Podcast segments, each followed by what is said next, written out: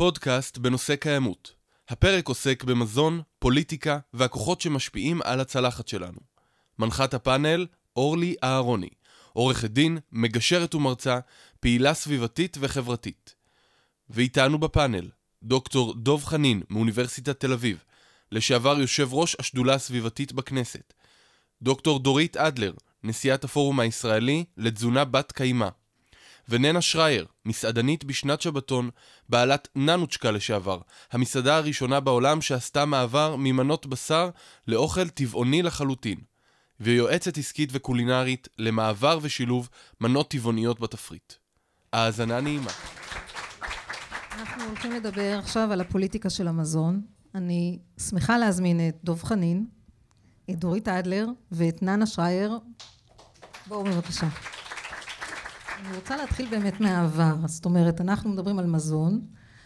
מה היה המזון לפני 30, לפני 50 שנה, ומהו היום? כל אחד מהפרספקטיבה שלו. בבקשה. אה, תראי, אפשר להתחיל עשרת אלפים, לפני עשרת אלפים שנה, אני חושבת שמשם כדאי להתחיל. אה, נקודת הייחוס שלנו פחות או יותר זה הצייד לקט, שהוא למעשה אבינו הגנטי. אה, נכון להיום יש גם כל מיני שמועות לא לגמרי מדויקות מה הוא אכל. סביר להניח שהוא אכל די הכל. אבל רוב האוכל שלו התבסס על מזון מהצומח, כי זה מה שהיה זמין. זאת אומרת, הוא ליקט פירות, זרעים, דברים כאלה, והוא גם צד. אה, אבל אה, כדאי לזכור שזה לא פשוט לצוד, בטח לא פיל, אבל אפילו אם אתה צד ארנבת, ואז אתה חוזר עם זה לשבט, אז כל אחד מקבל כמות מאוד קטנה. אה, ואז הגענו למהפכה החקלאית, שאדם למד איך לגדל את המזון שלו, מה שאפשר לו לפתח את כל התרבות וכולי, כי פתאום הוא יכול היה לתכנן, לצבור הון, כל מיני דברים מהסוגים האלה. זה שינה מאוד את הרכב המזון שאנחנו אוכלים.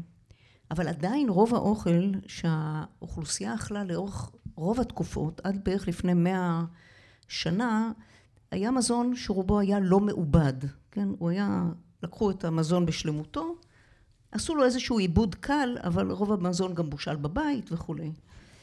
אה, כשהגענו למלחמת העולם השנייה בעיקר, אה, אז גם נשים היו צריכות לתפוס את המקום של הגברים, ובמקביל הטכנולוגיה תפסה את המקום, יחד עם המהפכה התעשייתית וכולי, והתחלנו לייצר מזון שהיה נורא קל להשיג אותו, כי הוא נשמר לאורך זמן, חיי מדף ארוכים, קנינו, היה לנו מזון די בצ'יק צ'אק לאכול,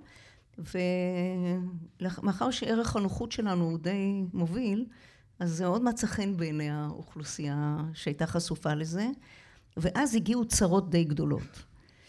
באותה תקופה פחות או יותר, כשהתחילו להבין שאותו מזון אולטרה מעובד, שיוצר בתעשייה, וגם הבשר האדום, שהתחילו מחקרים שהראו שצריכה של בשר אדום סותמת את כלי הדם וכולי, בארצות הברית רצו לצאת עם המלצה לציבור להפחית מאוד את הצריכה של בשר אדום.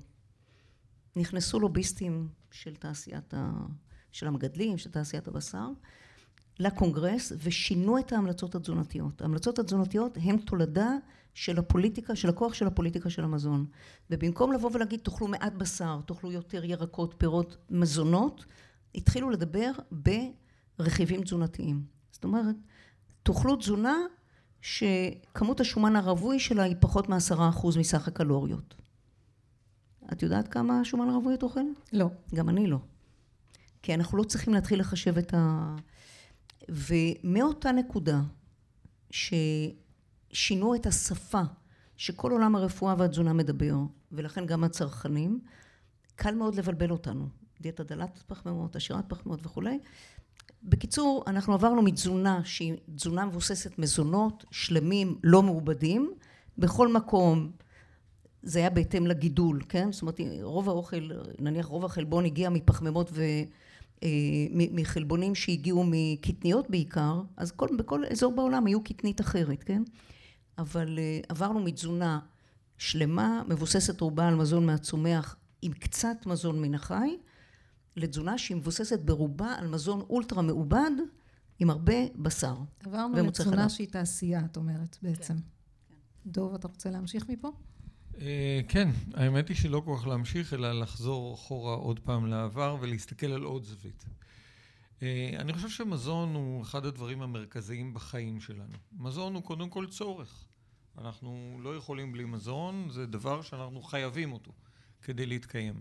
מזון הוא גם עונג, הוא סיבה לשמחה, מזון הוא חלק מאוד משמעותי מהתרבות. בכל התרבויות האנושיות יש את הטקסים של המזון ואת האירועים שקשורים למזון כחלק מהחיים, כחלק מהחיים של המעגל המשפחתי, כחלק מהחיים של החגיגה. אלה דברים שמלווים את התרבות האנושית לאורך הרבה שנים. הדברים האלה היו איתנו בעבר כאנושות ונשארו איתנו בהווה, אבל בשינוי מאוד מאוד מאוד גדול. אם להסתכל על הדברים שדורית אמרה מזווית קצת אחרת, אז uh, אני לא מדבר כמובן על התקופה של הציידים לקטים, אבל לאורך תקופת הציוויליזציה האנושית ברובה המכריע, המזון הוא חלק של מהלך, המהלך החקלאי. אנשים מגדלים מזון, עושים משהו עם המזון הזה ובסוף גם אוכלים אותו. יש קשר ישיר בין לאכול את המזון לבין התהליך שבו אני רואה אותו צומח, שבו אני משקיע בטיפוח שלו, ואני בסופו של דבר גם נהנה ממנו.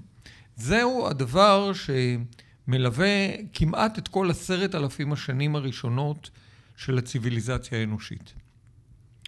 בשנים האחרונות, ואנחנו עוברים תהליך שהוא מאוד מאוד מקצין והוא מאוד מאוד מתפתח במהירות, המזון, כמו כל דבר אחר בעולם שבו אנחנו חיים, בחברה ובתרבות שבה אנחנו חיים, המזון הפך קודם כל לסחורה.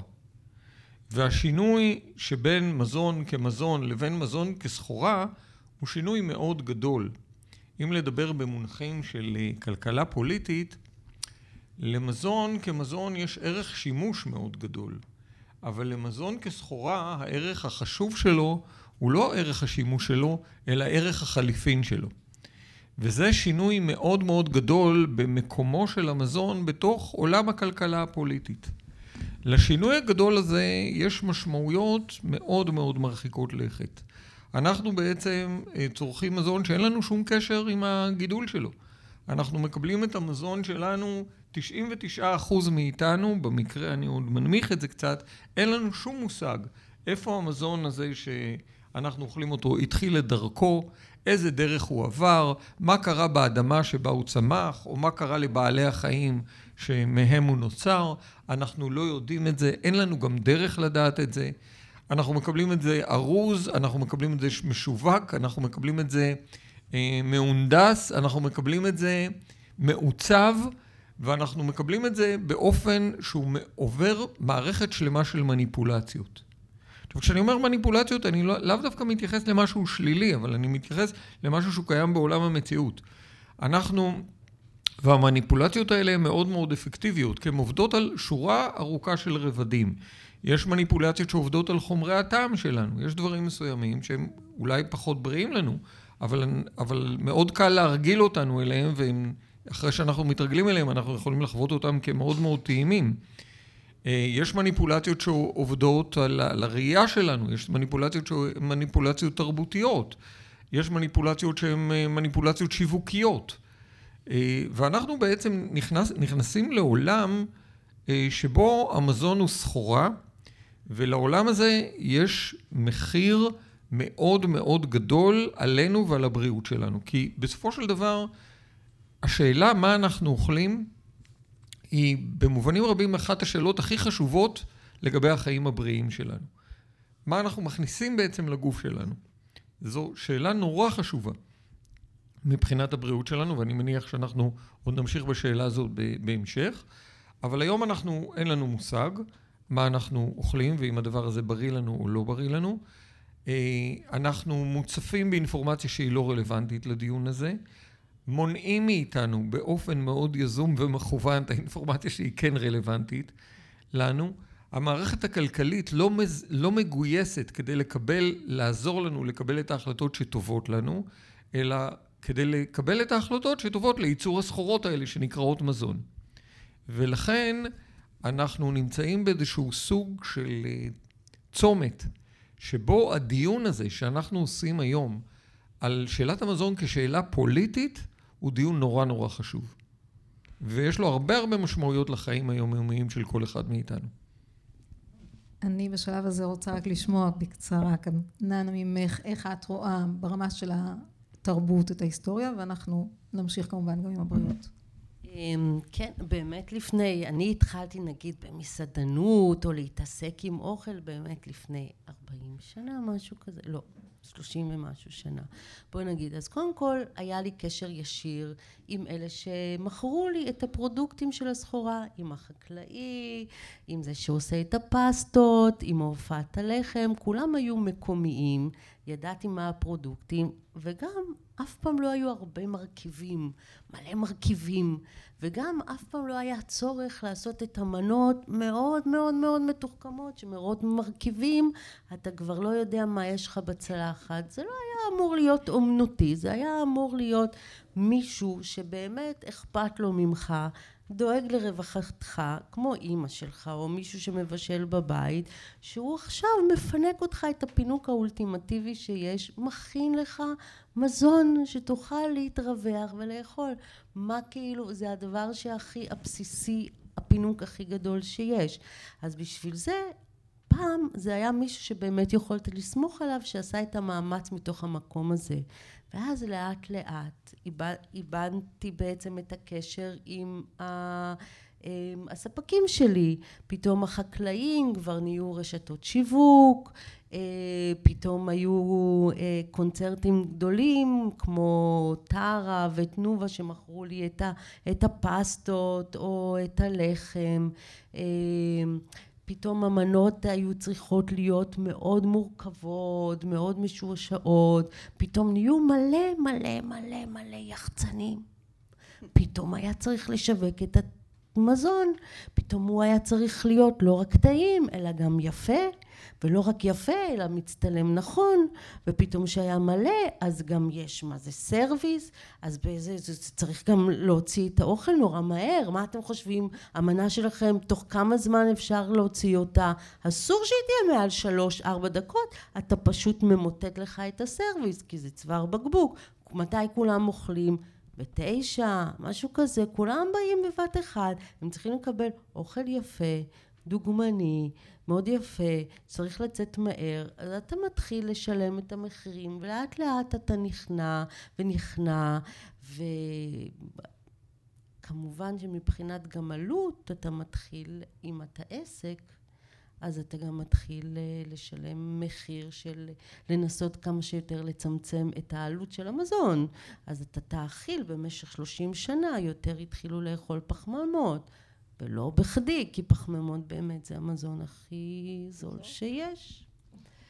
ופסט פוד, יש לי עוד הרבה מה להגיד, אבל... אני, אני רק רוצה נקודה אחת שננה הזכירה, והיא נקודה נורא חשובה, לא רק מהזווית של, ה, של מסעדנים, היא הנקודה של הזמן, והקשר בין מה שקורה למזון שלנו למה שקורה לזמן שלנו. ואנחנו נמצאים במציאות מאוד מוזרה.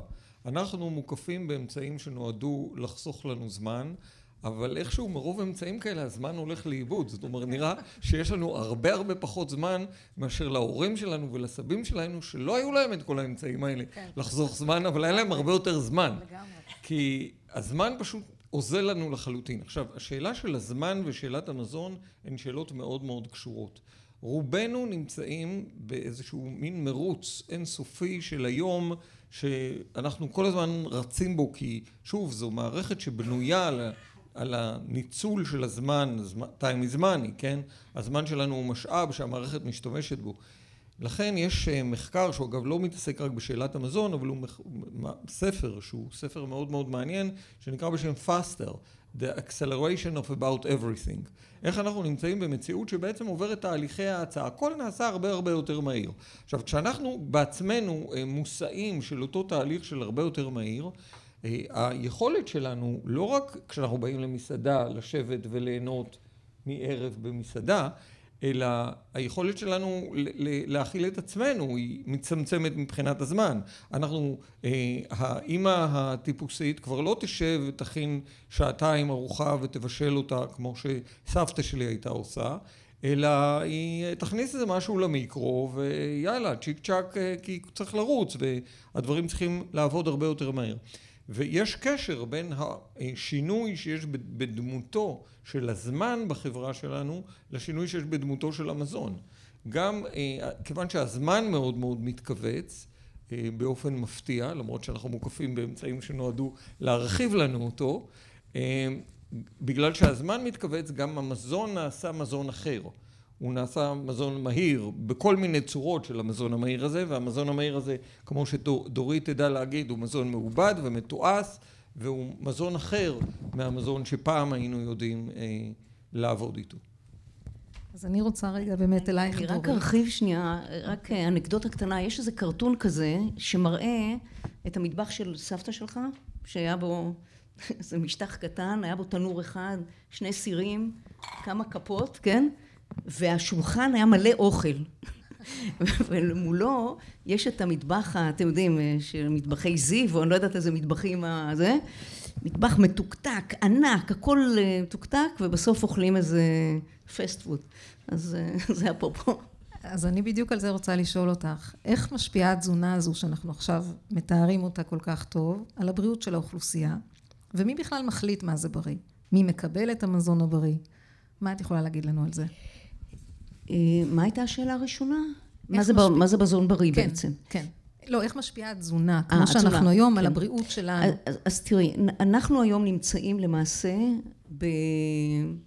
בכמה מגפות שמשתוללות במקביל. מגפת ההשמנה והסוכרת מצד אחד, מש... מגפת תת-תזונה, אני מדברת כרגע בעולם, אבל בישראל בהחלט יש גם אי ביטחון תזונתי, בערך כ-20% מהאוכלוסייה סובל מאי ביטחון תזונתי. אנשים שלא יכולים לקנות ירקות ופירות כחלק מסל המזון הבריא שלהם, בטח לא בכמויות המומלצות. ולמעשה, אה, לאחרונה טבעו מונח חדש, שזה למעשה סינדמיק, זה שילוב של שלוש מגפות, השמנה, תת תזונה ו-climate change, שלמעשה מונעים מאותם מקורות ומזינים אחד את השני. אה, עכשיו מגפת ההשמנה היא תולדה של אותו מזון מתועש וכל המזון הזול שאת אומרת הפחמימות למשל. למה למשל הפחמימות הן זולות? זו הייתה החלטה פוליטית חד משמעית איזה מזון לסבסד. אני לא זוכרת אם זה היה ניקסון או ג'ונסון אחד מהנשיאים גם הייתה איזו התמרמרות על עליית מחירים יוקר המחיה והוא החליט לסבסד את גידול התירס החיטה והסויה כתוצאה מזה מגדלי הבקר התחילו להאכיל את הבקר בתירס כי זה היה להם הרבה יותר זול. הוא לא זול לסביבה הוא לא זול באמת כי האומה האמריקאית משלמת סובסידיות למגדלים כן? אבל זה הפך את כל, המ... את כל החקלאים בעצם לשבויים של הסובסידיות של המדינה בעצם בכל התעשייה הזאת אה, זה דרש יותר אנטיביוטיקות וכולי כל דבר כזה זה הרצאה של איזה שעתיים. אבל בגדול כל השיפט הזה של התזונה שלנו לאותה תזונה western diet מה שאנחנו רואים התזונה המערבית התזונה האמריקאית שהיא מבוססת על הרבה מאוד מזון אולטרה מעובד על הרבה מזון על הרבה בשר ומוצרים מן החי אה, והרבה מזון מטוגן כן? כי אם אתם מסתכלים במקדונלד זה גם הבשר וגם ה... כל מה שמלווה כמעט הכל מטוגן טיגון גם מגדיל את התחלואים המגפות האלה, כל מגפת התזונה המערבית הובילה להשתוללות של מגפת השמנה וסוכרת בכל העולם דרך אגב, כולל במדינות המתפתחות. זאת אומרת סין, שיעורי הסוכרת בסין בשנת 2008 כבר עלו מעבר למה שהם היו צפויים להיות ב-2030. אה, זאת אומרת אנחנו מדברים פה על מגפה שהיא דוהרת אש, אין שום מדינה בעולם שיכולה להתמודד עם הטיפול בשיעורי הסוכרת הגדולים האלה דרך אגב. אה, ואומרת אין ספק שהיום זאת אומרת האו"ם, WHO, כל ארגוני הבריאות וגם משרד הבריאות הישראלי התזונה היא הגורם התחלואה והתמותה המוביל בטח במדינת ישראל וברוב המדינות היום כן? אה, ועוד מגפה שהיא חלק מהתת תזונה זה ה-hidden hunger שזה קשור לשינויי האקלים וכולי אנחנו היום מתפילים הרבה מים למשל אנחנו תהליך ההתפלה מוציא חלק את כל המרכיבים שיש בתוך המים אה, למשל מגנזיום ואנחנו סובלים מחסר מגנזיום שהוא מגדיל את הסיכון לתחלואת לב למשל זה, אני לא מגלה פה משהו שלא יודעים. יודעים, כל הרשויות יודעות, יש דילמה מי יממן את, ה...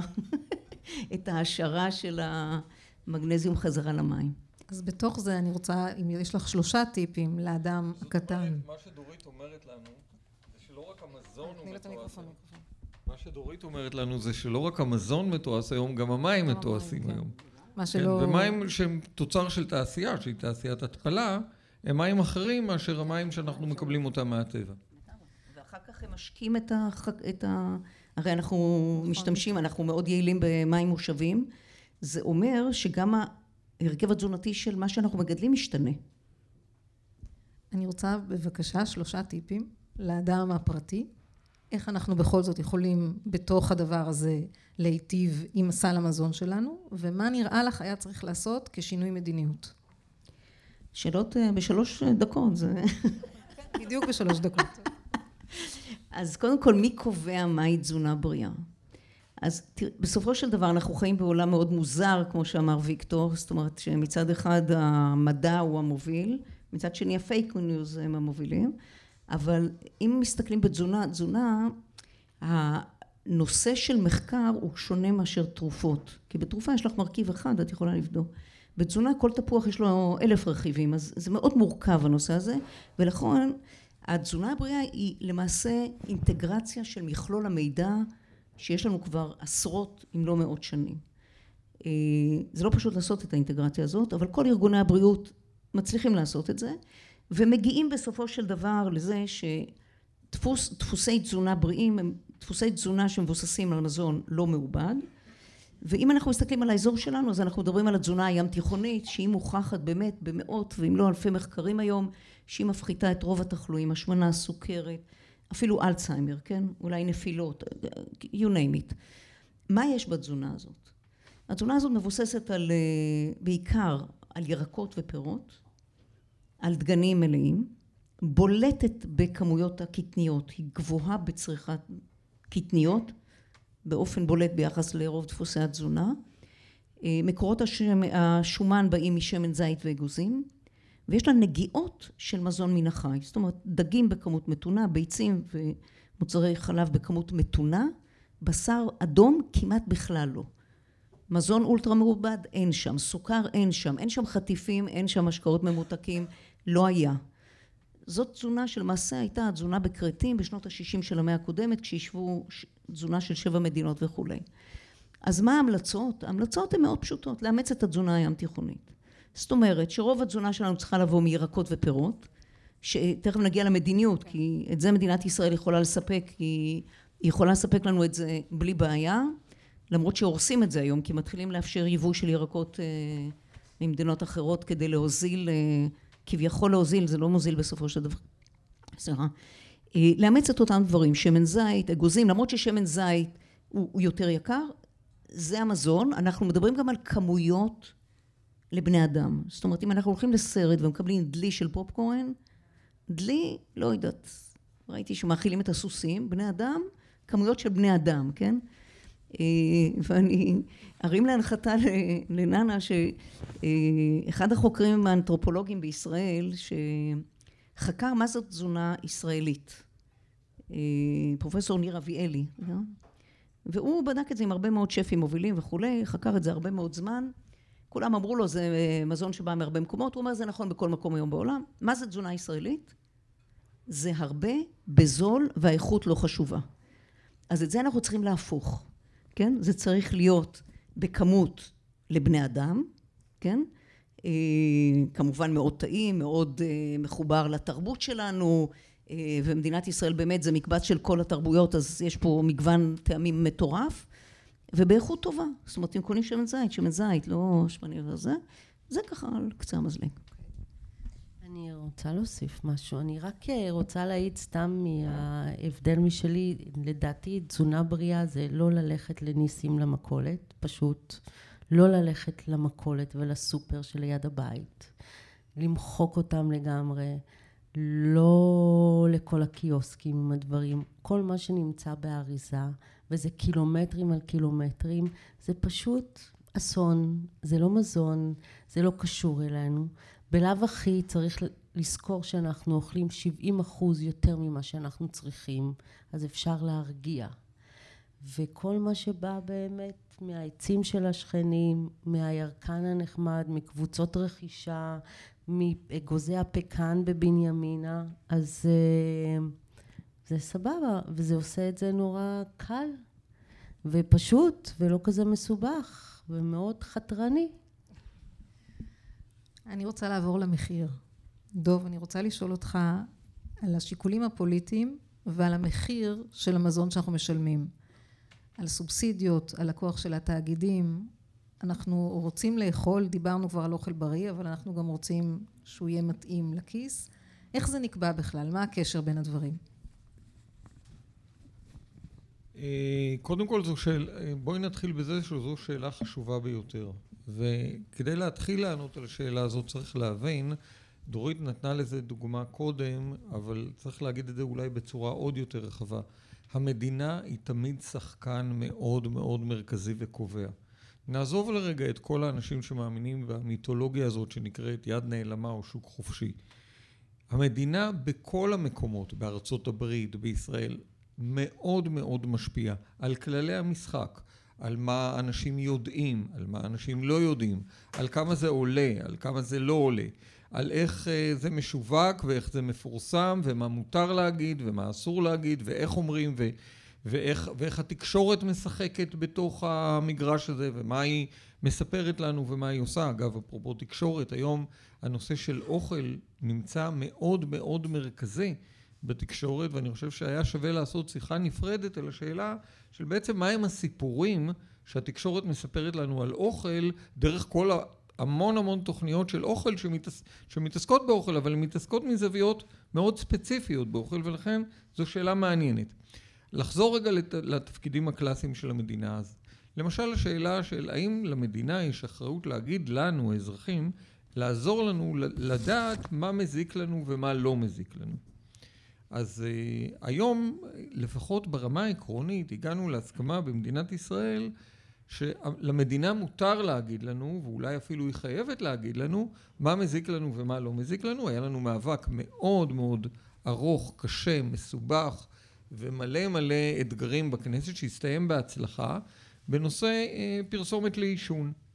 ונקודת המוצא של המאבק הזה הייתה שסיגריות ועישון של מוצרי טבק מזיק לבריאות האנושית, ולכן למדינה יש זכות, ואולי אפילו חובה, להתערב במגרש הזה, לא להתערב במובן הזה של להגיד לאנשים אסור לכם לעשן, זו התערבות שאנחנו לא רוצים לקבל אותה, אבל כן התערבות במובן הזה שהיא לא תיתן אה, לעשות כל מיני דברים שיעודדו אותנו לעשן. לא תיתן לקדם פרסומת, אה, תייצר אזהרות, תייצר מודעות של אנשים לסכנות שיש בעישון וכדומה. זה הישג מאוד מאוד גדול. והיינו מאוד רוצים שגם בתחום של המזון, שהוא ההשפעות שלו, כמו שדורית אמרה, על הבריאות שלנו הן אה, לא פחותות מאשר ההשפעות של העישון, שגם כאן המדינה תיקח את התפקיד האקטיבי הזה, לא במובן זה שהמדינה תגיד לנו אסור לכם לאכול את זה ואת זה, אלא שהמדינה לפחות תיידע אותנו, קודם כל תיידע אותנו במה קורה לנו כשאנחנו אוכלים דברים כאלו או אחרים. ברמת העיקרון, אני חושב שהגענו להסכמה שראוי שהמדינה תעשה את זה. צעד אחד קדימה. ברמת התרגום של העיקרון הזה למציאות, אנחנו בבעיה קשה ביותר. יש, היה ניסיון שמשרד הבריאות אה, קידם אותו, ובסך הכל הוא היה ניסיון חיובי ברמת העיקרון, של סימון סוגים מסוימים של מזון כמזון מזיק או מזון בעייתי. המהלך הוא מהלך נכון, אבל הוא נעשה בצורה מאוד מאוד מצומצמת, מצמצמת וחלקית וחסרה, וכיוון שהצורה הזאת היא מאוד מצמצמת וחלקית, לפעמים היא גם אפילו הייתי אומר מטעה. זה, זו בעיה אחת. צד שני של המטבע, שעכשיו דווקא משרד הבריאות יוצא, יוצא איתו, הוא אה, עושה בדיוק את הדבר ההפוך. הוא מסמן מזון כמזון טוב, כמזון מועיל, אבל הוא בעצם מסמן את המזון הזה כמזון מועיל, מכיוון שהוא מועיל לכל מיני חברות בשיווק שלהם. זה, אני אומר את זה, אני מצטער שאני אגיד את זה, אומר את זה בצורה כל כך ברוטלית, אבל זה בעצם מה שקרה שם. משרד הבריאות בעצם מסמן מזון כמזון מועיל לא מתוך התייעצות ועבודה עם אנשים, אולי כן התייעצו אבל לא, לא קיבלו את העצות, אה, עם אנשים כמו דורית או מומחים לתזונה ולמזון, אלא בעיקר מתוך הידברות עם אה, חברות המזון, חברות שמייצרות מזון, ויצרו עם איזשהו אה, פרסום של מזון ירוק, או מזון מועיל, מזון טוב, שזו פרסומת מאוד בעייתית, או שזה תיוג מאוד מאוד בעייתי, ואני חושב שזו נקודה שבטח אה, נמשיך לדבר עליה בהמשך, אבל אני רוצה עוד, עוד נקודה שהיא נורא נורא חשובה, והיא גם קשורה לתפקידה של המדינה, וזה תפקידה של המדינה בתמחור. כי מידע זה נורא חשוב, אבל כמו שאנחנו יודעים, הרבה מאוד אנשים מונעים גם מהשאלה, איך אמרתם, זול. אז אם מזון הוא זול, הסיכוי שאנשים יצרכו אותו הוא יותר גדול. ואנחנו נמצאים במצב אבסורדי במדינת ישראל, שבו חלק גדול מהמזונות שהכי בריאים לנו, ואגב מזונות שאנחנו אפילו מייצרים אותם פה בישראל, ויש את כל האינטרס לא רק הבריאותי, אלא גם הלאומי והכלכלי, לקדם אותם ולעודד אותם, הם מזונות שהעלויות שלהם היחסיות לצרכן הן גבוהות. לא בגלל שהחקלאים מרוויחים הרבה, אלא בגלל שהמערכת בנויה בצורה לקויה לחלוטין. כל מיני פערי תיווך וכל מיני מנגנונים ורשתות שיווק וכל מיני זה. בשורה התחתונה החקלאי מרוויח מעט והצרכן משלם הרבה על המוצרים, מוצרי המזון שהכי הכי דרושים לנו. לעומת זאת, מוצרי מזון תעשייתיים ומוצרי מזון מז, מזיקים אה, המדינה לא מתערבת במחיר שלהם, והיא יכולה להתערב במחיר שלהם, למשל בדרך של מיסוי, או בכל מיני מנגנונים כלכליים. או סובסידיות, אני אשמח אם תגיד איזה מילה גם על סובסידיות, כי המדינה לא, אני מסבסדת. אני, אני אומר, אני אומר, את המזון המזיק והבעייתי אפשר למסות. את המזון המועיל והבריא צריך לסבסד. אה, לסבסד חקלאות זה דבר שהוא מובן מאליו בעולם המודרני. אי אפשר באמת לקיים חקלאות בתוך מערכת של שוק שבה יש אי ודאות מאוד מאוד גדולה וחקלאי לא יכול להיות תלוי באי הוודאות הקיצונית הזאת של שוק. לכן בכל מדינה מערבית אה, יש היום מערכת סובסידיות החל מארצות הברית הקפיטליסטית ועד אה, אירופה הפחות קפיטליסטית, יש מערכת מסיבית של סבסוד חקלאות וגם אצלנו יש סבסוד חקלאות, אבל הסבסוד הזה צריך להיות ממוקד בדברים שהם בסופו של דבר מייצרים לנו את המזון הבריא. ואנחנו צריכים, אחת המטרות שלנו, אני חושב שזו צריכה להיות אחת המטרות החשובות ביותר של קמפיין המזון בישראל, זה לא להסתפק בשאלת האינפורמציה, אלא לעבור למאבק על סבסוד אמיתי של סל המוצרים הבריאים, וקודם כל המזון מהצומח. אני רק בקצרה רוצה לשמוע מה לדעתך מפריע לזה לקרות. נגעת שמפריע... בזה ואני רוצה טיפונת... מה שמפריע לזה לקרות זה העובדה שכמו כל שדה אחר במגרש הפוליטי, זה, זה עולם של אינטרסים. עכשיו, בעוד שאנחנו, הצרכנים, אה, אלה שרוצים לאכול מזון בריא, אנחנו אמנם ציבור מאוד מאוד גדול, אבל אנחנו לא מאורגנים. וכל אחד מאיתנו מקדיש לשאלה הזאת אולי רבע שעה בשבוע במקרה הטוב, אם אנחנו לא דורית אדלר. אה, אנחנו מקדישים לשאלה הזו רבע שעה בשבוע. לעומת זאת, הגורמים שנמצאים בצד השני, שהם מעטים, הם מאוד מאוד ממוקדי מטרה. אם אנחנו חברה שיש לה אינטרס בלשווק לנו מזון מסוים, אז היא תשקיע בזה כסף, תשקיע בפרסום, תשקיע בלוביסטים, תשקיע בניירות עבודה שיגיעו למקבלי החלטות ויסבירו להם למה הדבר הזה נכון. והאינטרסים הפרטיקולריים האלה, כאשר הם מחודדים ומגובשים, ומאחוריהם מגויסת הרבה מאוד אנרגיה, הרבה הרבה יותר חזקים מאשר האינטרס הכללי של הציבור, שהוא לא ממוקד והוא לא מחודד והוא לא מגובש והוא לא ערוך למאבק בתוך הזירות הפוליטיות הקובעות. ולכן, אנחנו רואים מצב שבו קודם כל ברמה של הממשלה, אה, ניירות שהממשלה מייצרת הם לא מספיק טובים.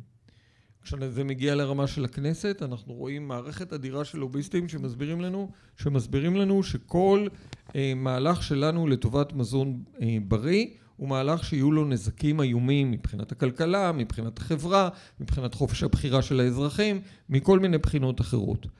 ו... במציאות הזאת של משחק האינטרסים הזה, האינטרס הציבורי מפסיד פעם אחר פעם. אני יכולה להשלים כמה כן. נקודות לגבי העניין הזה. אה, החוויה שלנו שנערי האוצר לא מבינים את המשמעות של אה, מזון, את המשמעות של הזכות למזון ואת המחיר הכבד שהמדינה משלמת על כל התחלואים האלה. עובד? אה, משרד הבריאות אמר שלמעשה כבר היום רק תחלואי ההשמנה עולים לנו כשישה מיליארד שקל. עוד לא דיברנו על סוכרת, עוד לא דיברנו על כל הדברים האחרים. אבל אה, גם המובילים שבמובילים, באנשי הכלכלה שהם סביב משרד האוצר, לא מבינים את המחיר, את כל העלויות החיצוניות ואת העלויות של העלויות שנגזרות מזה. כדי לחדד את הנקודה הזאת, רק אני אתן את הדוגמה שאם אישה הרה במצב תזונתי לקוי, בין אם זה השמנה, חסרים תזונתיים, וברוב המקרים זה בא ביחד, הסיכון של העובר שלה לחלות בבגרותו, בהשמנה, סוכרת ומכלול של תחלואים, הוא עצום. זאת אומרת, אנחנו מדברים פה היום על מחלות רב-דוריות. ולכן, אם לא נטפל בעניין הזה, כן, המחירים רק יעלו באופן אקספוננציאלי. זה דבר ראשון. ומבחינת הנושא של מדיניות, של מחירים, צריך להבין, היום מדינת ישראל כמעט לא מסבסדת מזון. יש לה פיקוח על סל מוצרים מאוד קטן, רובו מזיק, הם לא מוכנים לגעת בו, לכן הם גם לא מוכנים להוציא את המזונות המזיקים מתוך הפיקוח, למרות מאמצים חוזרים ונשנים של משרד הבריאות, להכניס מזונות בריאים כדוגמת לחם מלא אמיתי ולהוציא את הלחם הלבן. יש התנגדות מאוד אה, גורפת במשרד הכלכלה. עוד נקודה שחשוב לזכור, מי שקובע איזה מזונות יהיו בפיקוח זה משרד הכלכלה ומשרד החקלאות. משרד הבריאות אין לו שום say בעניין, הבריאות היא לא פקטור בהחלטות לגבי הנושאים האלה, ואת כל הנושאים האלה חייבים אה, לשנות, ואני מסכימה עם דוב לגמרי. זאת אומרת, המחיר של סל המזון קובע מה אנשים יאכלו. זה קרה בארצות הברית, וזה קורה גם פה, ובעבר, אם בעבר האוכלוסייה הענייה אכלה הרבה ירקות ופירות, אם אני זוכרת בילדותי, היום המצב התהפך. דבר ראשון שמוותרים זה ירקות ופירות. זאת אומרת, אנחנו, וצריך לזכור, אה, כשאנחנו מסתכלים היום, כל ילד שלישי במדינת ישראל בכיתה ז' סובל מעודף משקל והשמנה. כל ילד שלישי. זאת אומרת, אם הצפי, אם אנחנו, אם אנחנו הולכים ללא שינוי, תוחלת החיים בישראל צפויה לרדת, לא לעלות. בארצות הברית היא כבר יורדת שלוש שנים ברציפות. זאת אומרת, אנחנו צפויים, אנחנו נמצאים פה באמת תחת מגפות מטורפות, כאשר המזון הוא אחד הגורם הכי דרמטי, הן לגבי נושא המשבר האקלים, כל הנושא של התחממות כדור הארץ, שימוש במשאבי מים, קרקע וכיוצא באלה דברים, ואין כל התחלואים האלה, וזה אומר גם לגבי ההון האנושי, כי כמו שאמרתי, אותם ילדים, אה, עכשיו יצא איזה מחקר שהילדים העניים לא מצליחים בעצם להתפתח מבחינה קוגניטיבית מספיק טוב, מבחינת הלימודים וכולי, והדברים האלה יכו בנו, אין ספק. אז חייבים לשנות את המדיניות, להנגיש סל מזון בריא, בסיסי, יש נייר מדיניות כזה, יש כל מיני שיטות בעולם, מע"מ דיפרנציאלי, סבסוד, כל מיני דברים מהסוגים האלה, אה, אבל אנחנו צריכים באמת לאחד כוחות כדי אה, להנחיל את הדבר הזה. אני מפה באמת רוצה להמשיך לסיפור של השפעת המזון על משבר האקלים והפוך. איך משבר האקלים משפיע על המזון שיש לנו. כל אחד מהזווית שלו, שרוצה להתחיל. אה, טוב, קודם כל ברור לגמרי ששאלת המזון ושאלת החקלאות הן שאלות צמודות זו לזו. עכשיו, אם אנחנו מסתכלים על החקלאות הקלאסית שלנו, החקלאות הקלאסית אה, הייתה חלק ממערכת אקולוגית שלמה.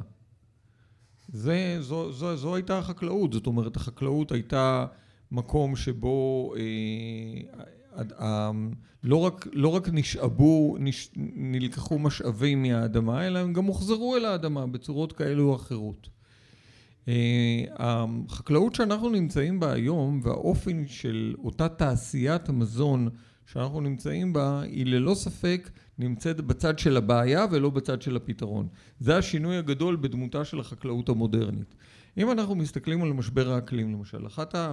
אחד הדברים הבעייתיים שקשורים לתעשיית המזון זו העובדה שבעצם שטחים של יערות, אנחנו רואים את זה בברזיל, הם מחוסלים, כדי לאפשר גידול, גידולים חקלאיים, שהגידולים החקלאיים האלה בעצם הם לא לצריכה של מזון לבני אדם, אלא הם לצריכה של מזון לבעלי חיים, כדי לספק את תעשיית הבשר. אמ, כשאנחנו מדברים על משבר אקלים, אנחנו נוטים במקרים רבים להתעסק רק בשאלה של הצד של יצירת יותר גזי חממה. זה כמובן חלק מאוד מרכזי מהבעיה. אבל הצד השני של אותה בעיה זה הפגיעה ביכולות של המערכת הטבעית לספוג את גזי החממה שמוצאים החוצה למערכת. אה, לחקלאות המודרנית, החקלאות התעשייתית המודרנית, יש תרומה שלילית מאוד גדולה בצד השני הזה. כי אנחנו הולכים ומחריטים את היכולות של הסביבה הטבעית שלנו לקלוט גזי חממה שאנחנו מייצרים. על ידי השמדת יערות, על ידי אה, אה, הפיכת אה, שטחים עצומים לשטחים של מונוקולטורה, של גידול אחיד, שהוא גם אגב מאוד מאוד פגיע, לתחלואה, למגפות, לשינויים, לכל מיני בעיות. שטחים עצומים שהם אחידים במקום שטחים מאוד מגוונים מבחינה ביולוגית, מאוד עשירים ומאוד, עם הרבה מאוד יכולות של, שיק, הרבה מאוד יכולות שיקומיות שהמערכת הטבעית יכלה לספק לנו. אז אה, אם זו הבעיה, ברור לנו גם פחות או יותר איך צריך להיראות הפתרון. וחקלאות, שהיא היום חלק מהבעיה, חייבת להפוך להיות לחלק מהפתרון באמצעות שינוי בדמות של החקלאות הזאת. אנחנו צריכים לעבור לחקלאות שהיא חקלאות מקיימת. חקלאות שהיא באמת חלק מהתהליך של... אה, אה, אה, התהליך הטבעי, התהליך שנמצא באינטראקציה אדוקה עם המערכות הטבעיות, שלא מחריט אותם, לא בא במקומם, אלא נמצא איתם באיזשהו סוג של דיאלוג, וזו צריכה להיות חקלאות אחרת. ושוב, כדי לקדם חקלאות אחרת כזו, המדינה חייבת להיות מעורבת.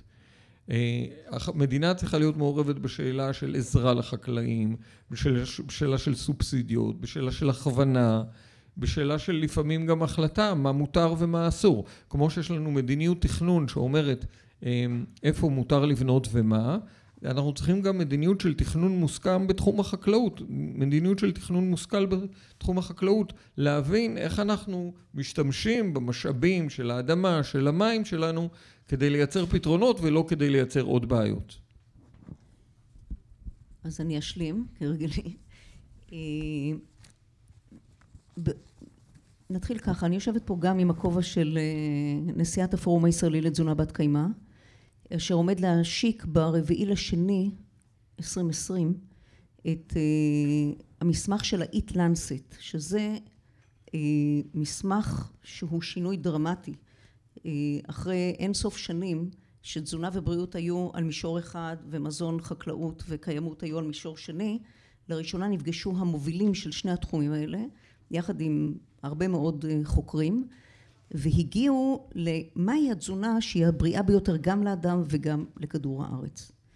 אנחנו יודעים כבר לא מעט שנים ודוקטור אלון שיפון יושב ראש הפורום שלנו עוסק במחקר של טביעת הרגל האקולוגי של גידול מזון מן החי בארצות הברית ומה שעולה מהמחקרים האלה פעם אחר פעם שאם אנחנו מסתכלים על גידול בקר זה אחד הדברים שהוא בכמה רמות אה, יש לו השלכה שלילית על אה, פליטות גזים, התחממות כדור הארץ, שימוש במים, קרקע, דשנים וכיוצא באלה. ארגון הבריאות העולמי והאו"ם כבר אמרו כבר די מזמן, אנחנו חייבים להפחית בצריכת בשר אדום בצורה דרמטית. בתזונה הים תיכונית הוא, הוא קיים רק בכמויות מאוד מזעריות ולשם אנחנו צריכים לחתור. הדבר הזה גם יתרום לבריאות שלנו כי אותו בשר אדום תורם גם כמו שאמרנו להשמנה, סוכרת, מחלת כבד שומני שהיא גם מגפה נוספת היום תולדה של המחלות האלה. זאת אומרת, ה, לה, כמו שאמר דוב, החקלאות ומה שאנחנו אוכלים למעשה משפיע, משפיע ככל ענף הרכב בעולם על התחממות כדור הארץ. אם לא נעשה את השיפט הזה בהפחתת צריכת הבשר ומזונות מן החי, לא להפוך לטבעונים, אבל לאמץ את התזונה הים תיכונית באופן כזה שרוב התזונה יבוא מתזונה מבוססת מזון מהצומח עם נגיעות של מזון מן החי. זאת התזונה שתתרום באופן דרמטי להפחתת כל המגפות של התחלואים הלא מדבקים, ה-non-communicable diseases, ובמקביל תעזור אולי להגיע למטרה שלנו להפחית את התחממות כדור הארץ לעד מעלה וחצי.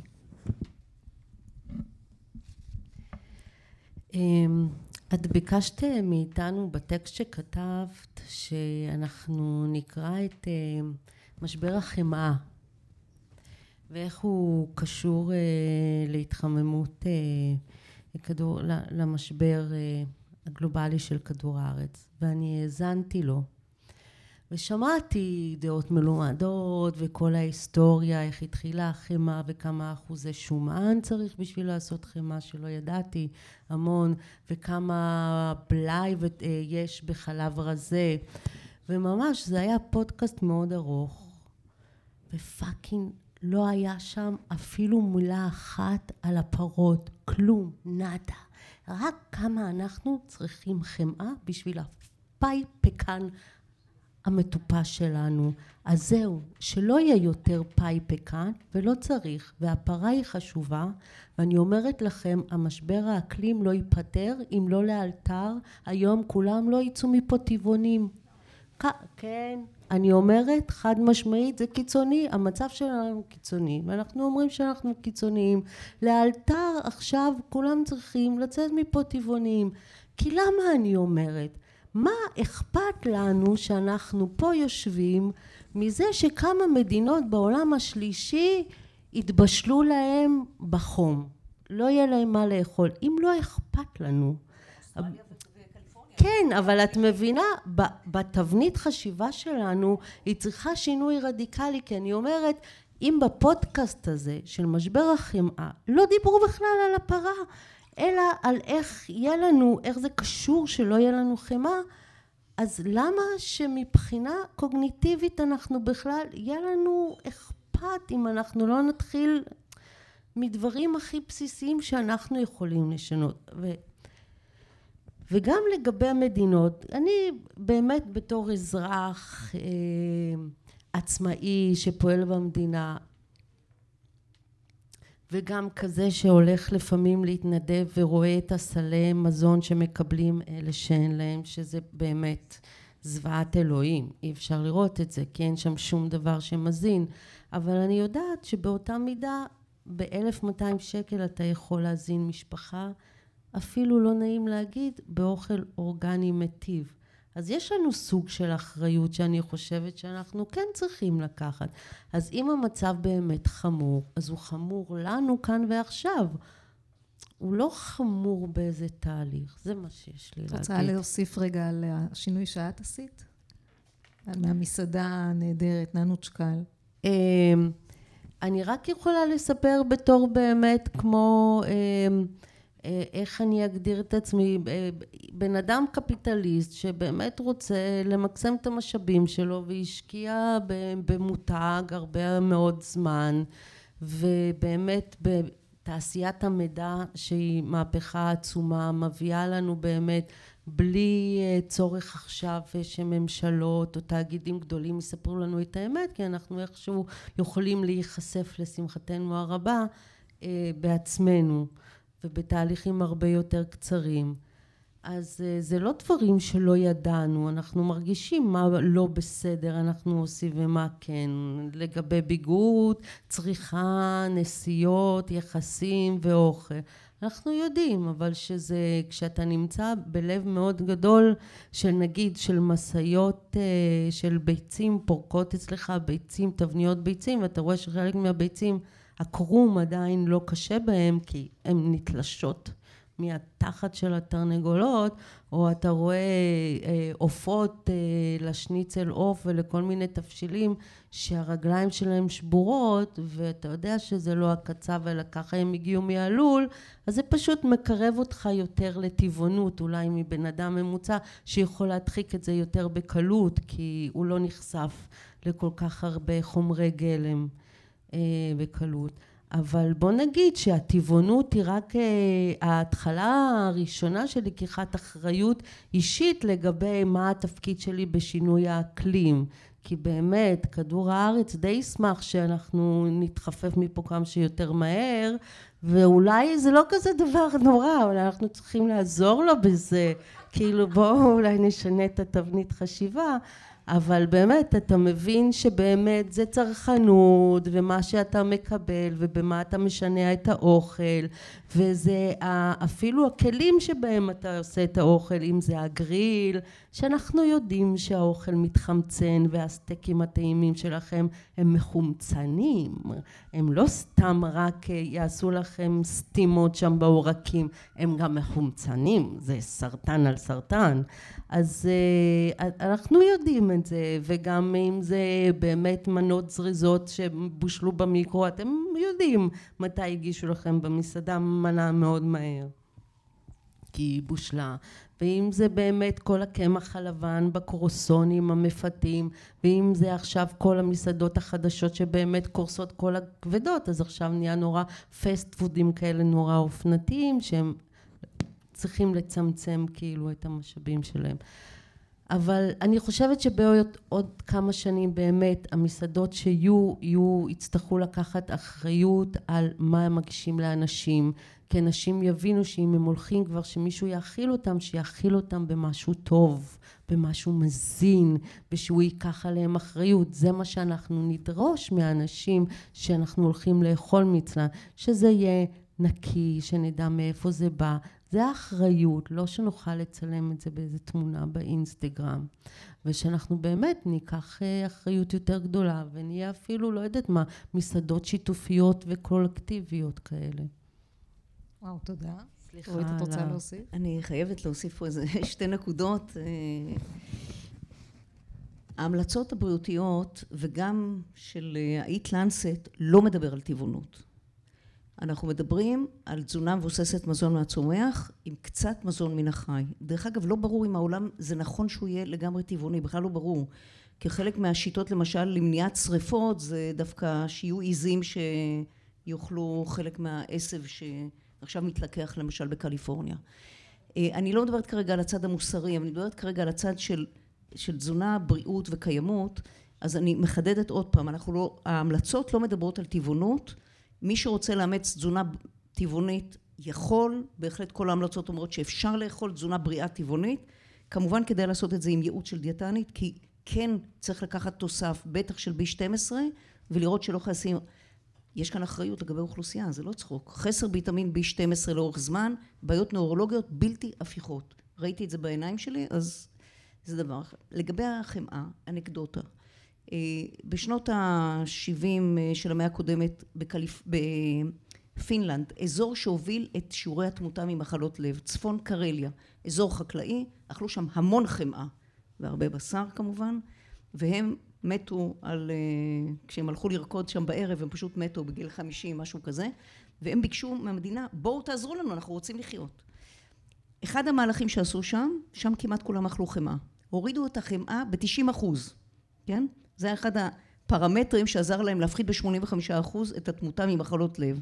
זאת אומרת, השאיפה שלנו היום לקבל עוד ועוד חמאה היא באמת אבסורדית, אני ממש מתחברת לעניין הזה. יש לנו פה את השמן זית שהוא מדהים, אז זה פשוט הזוי לחפש את החמאה ולפתוח את השוק ליבוא של חמאה, כן? במקום uh, לעבור לשמן זית ולטפח את החקלאים שימשיכו לגדל לנו את הזיתים לשמן זית. תודה. נקודה שנראית לי מאוד אה, אה, חשובה אה, לחדד, היא שמעבר כמובן להחלטות האישיות שכל אחד מאיתנו מקבל, האם לעבור לטבעונות, בכל מקרה, בוודאי ההחלטה לצמצם מאוד מאוד את צריכת המזון מן החי, שזה גם דבר נכון מאוד מבחינה בריאותית, עומדת כל הזמן השאלה של איפה נמצאת החברה כחברה, ואיפה נמצאת המדינה כמדינה. ההחלטות שלנו והשינוי התרבותי שאנחנו אה, צריכים לעבור בתחום המזון אה, כדי להתמודד למשל עם בעיה כמו משבר אקלים הן החלטות מאוד מאוד מורכבות. אני התחלתי את הדיון מהמקום המאוד מרכזי של המזון לא רק בחיים שלנו וביכולת ההתקיימות שלנו אלא גם בתרבות שלנו בזהות התרבותית שלנו, בהמון המון דברים שקשורים לחיים שלנו, שהם הרבה הרבה מעבר לשאלה האובייקטיבית של איזה סוגים של חומרים אנחנו מכניסים לתוך הגוף שלנו. השאלות האלה הן שאלות מאוד מורכבות. ואנחנו לא יכולים לחשוב, גם בנושא הזה, שבדרך של איזושהי הטפה לאנשים, אנחנו נייצר שינוי. זה לא, לא, לא מכיוון שזה לא, זה, לא, זה לא שזה רעיון, לא שזה לא רעיון ראוי, אבל זה לא רעיון שעובד. זאת אומרת, אה, אתה יכול לדבר עם אנשים, אם הם ישתכנעו, הם ישתכנעו, אם הם לא ישתכנעו, הם לא ישתכנעו. לכן, מעבר לשאלה של הוויכוח על מה כל אחד עושה עם ההחלטות האישיות שלו, עומדת השאלה של איך המערכת החברתית שלנו עובדת. ואנחנו חייבים להיאבק על זה שהמערכת החברתית שלנו, גם בנושא של מזון ותזונה, תפעל כדי להגן על הציבור. כדי להגן על הציבור, גם במובנים הרחבים והכלליים של התמודדות עם משבר אקלים, וגם במובנים הפרטניים של הגנה על הבריאות שלנו ומקסום היכולת שלנו לחיות חיים ארוכים, טובים ובריאים. וזו חייבת להיות דרישה מאוד מאוד מרכזית שלנו, במיוחד במצב שבו המערכת שלנו, המערכת של המדינה שלנו, מגויסת בעצם לכיוון ההפוך. אנחנו חייבים פה לייצר מהלך של שינוי כיוון. ושינוי הכיוון הזה, שהוא אגב דרוש לנו לא רק בתחום של מזון, אלא בהרבה מאוד תחומים שקשורים לחיים שלנו, הוא שינוי כיוון שאפשר לעשות אותו עכשיו. זה לא כמו שינוי תרבותי שבו אנחנו נשנה את כל צורות האכילה וההרגלים של האנשים. זה מהלך של, שיכול לקחת שנים. אבל שינוי כיוון בהתנהלותה של המדינה ביחס למזון וביחס לחקלאות, זה דבר שאנחנו צריכים לשים על סדר היום שלנו ממש לשנה הקרובה. ממש לשנה הקרובה, זה לא בשמיים. לסבסד סל של מזון בריא זה דבר שאנחנו יכולים לדרוש אותו, ואנחנו גם יכולים לגרום לו להתרחש. והדבר הזה, אם הוא יתרחש, ייצר המון המון שינויים בהמשך. אני מאוד מאוד מודה לכם. אוקיי, אנחנו סיימנו. תודה רבה לך.